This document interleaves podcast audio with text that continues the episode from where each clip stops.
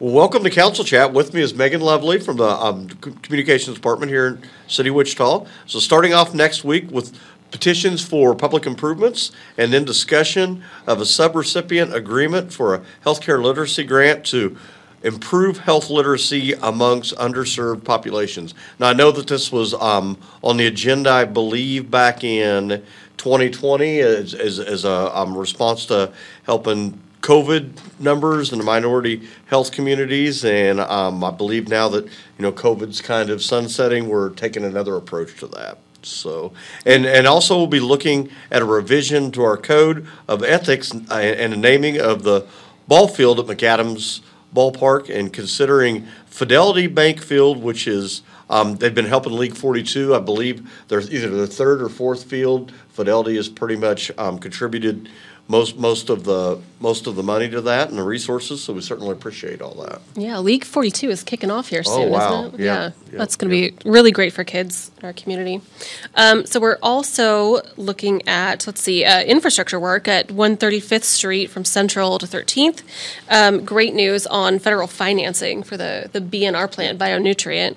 Um, I think it's in District 3. Uh, I believe we're looking at the WIFIA agreement, which we also got for the water treatment facility. So, so, so, so this is huge. It's down in southeast Wichita, Plant Two. No, no, no pun intended there. But I think anyone that's been in Wichita for the last several decades know that there's been a little bit of a smell come Yeah. through there. So we're finally going to bring that up to to um, currently where it should be, and and hopefully we have a little better smell down there in southeast Wichita. So. Yeah, I'm excited for those improvements. We're doing we're doing the biggest, the two biggest infrastructure projects our city has ever seen right now, which is just insane. And, and, and, you know, um, got, got hats off to our legislators in Washington Yeah. D.C. as well as our as well as our lobbyists, um, working with us to ensure the WIFIA program, not just for our water treatment center, but now for the for the sewage disposal treatment and.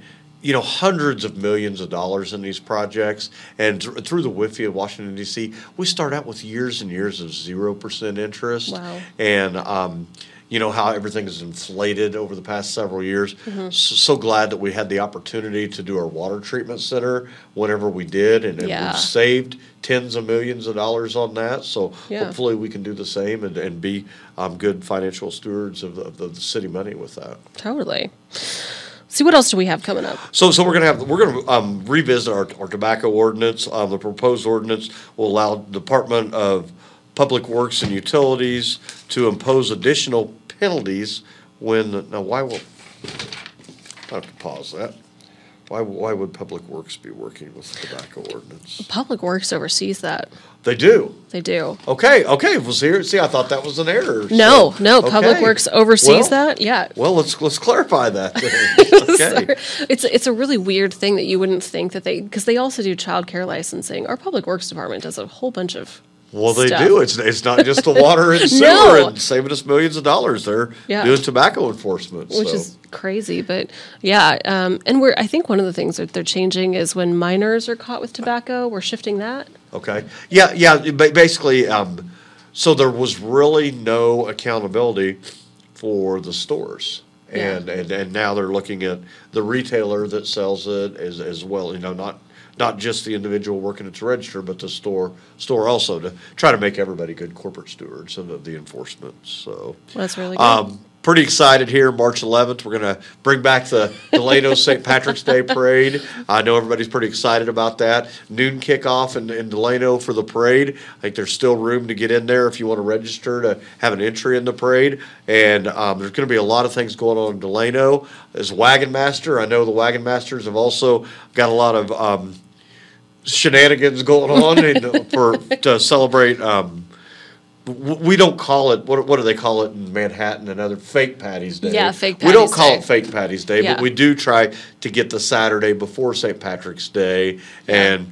Gonna, gonna be a lot of green beer. Gonna be a lot of green fun. I know that we've got the green lines painted Yeah. in Delano already. Another thing so- Public Works does. Yeah, yeah, yeah, yeah. exactly. This is this this edition's kind of pretty much de- dedicated to public works. so- Seriously. Okay, so I have a surprise for you about St. Patty's Day Parade. Okay. Um, the Kansas Wildlife Exhibit in uh, Riverside reached out and they're like, "Well, we have an idea. We're gonna we're gonna be walking in the parade." And there's a ton of like city, you know, departments walking. And he's like, I want to bring snakes and dress up like St. Patrick. So Todd Volcom is going to dress up like St. Patrick and drive the snakes in the parade, which is so cute. How fun is that? So um, I always think of the St. Patrick's Day parade. I know we haven't had it in a few years, Mm-hmm. but I always think that is the kickoff of our outdoor season. Yeah. Especially in Delano and Old Town. It really starts bringing people out. You know, between you have the St. Patrick's Day parade, then you have all the March Madness parties. Yeah. And, and then we just kind of transition through April and May. Then Riverfest is around the corner. So Mm-hmm. I always think it, it kicks off the season for that. You know what else it kicks off the season for? Allergies. like, like, like right now, I'm, I'm starting to feel it. I know a few of us have talked about it. Right. Um, just the pollen's get in the air, and you start to get a little bit more congested. So Yeah. I, I haven't had it in the last few years, but I think it's starting to make its way around. So hopefully everybody can I know. can keep their sinuses clear and Oh. and, get, and get out and enjoy the beautiful weather. So Yeah. All right. So we have a surprise question of the week. okay, All right, Tyler, you ready? What is the what is the worst song of all time? the worst song of all time? You know, I've got two, but I, I, I really do. You want to go first, or no, you go first. Okay, so I, I guess one of them, and, and the reason I say they're the worst Mm-hmm. um, songs of all times is just because of when you've heard them. Uh-huh. Um, as a kid, the 99 bottles of beer on the wall. Now it's stuck in my head. It- Oh, yeah, I'm man. sorry. I'm Yeah. sorry I did that. and another one, I shouldn't pick on it, but um, do you remember the old Elvira song by the Oak Ridge Boys? Elvira, giddy up. It's, it's, it's now that one's stuck in my Okay, head. okay. yeah. so so that was another one I remember one time we were on a bus going to a K State game and Uh-huh. a lot of people that were probably overserved during the game and singing that song all the way back from Manhattan. So and, and I think the reason I say the worst songs is just because they, they stick in your head just like I've Uh-huh. Already done to you. So I'm sure you're going to put one in my head now. Okay, I, so I have a weird one. And this is, okay, so this is technically one of the worst songs of all time, but it's actually a song I secretly love, and it's Muskrat Love by Captain and Tennille, which is literally about two muskrats in love. And it's, my, my mother used to sing this to me as a childhood lullaby, but it's the weirdest song. It's about literally two muskrats. So that's my worst song of all time. I don't know what it is. Could, you- could, you, could you go? Could I'm not going to sing it. Um, I will send it to you after this Okay, podcast. okay. But it's you look up Muskrat Love, and it's just it, it's also going to just get in your head. Okay. So, yeah. Well, well, I'm excited for that opportunity. Well, thanks for joining us, and please please be sure to just subscribe and follow us on Apple, Spotify, or wherever you listen to your podcast. Um, going to be a beautiful weekend in Wichita. Get out there and enjoy the weather.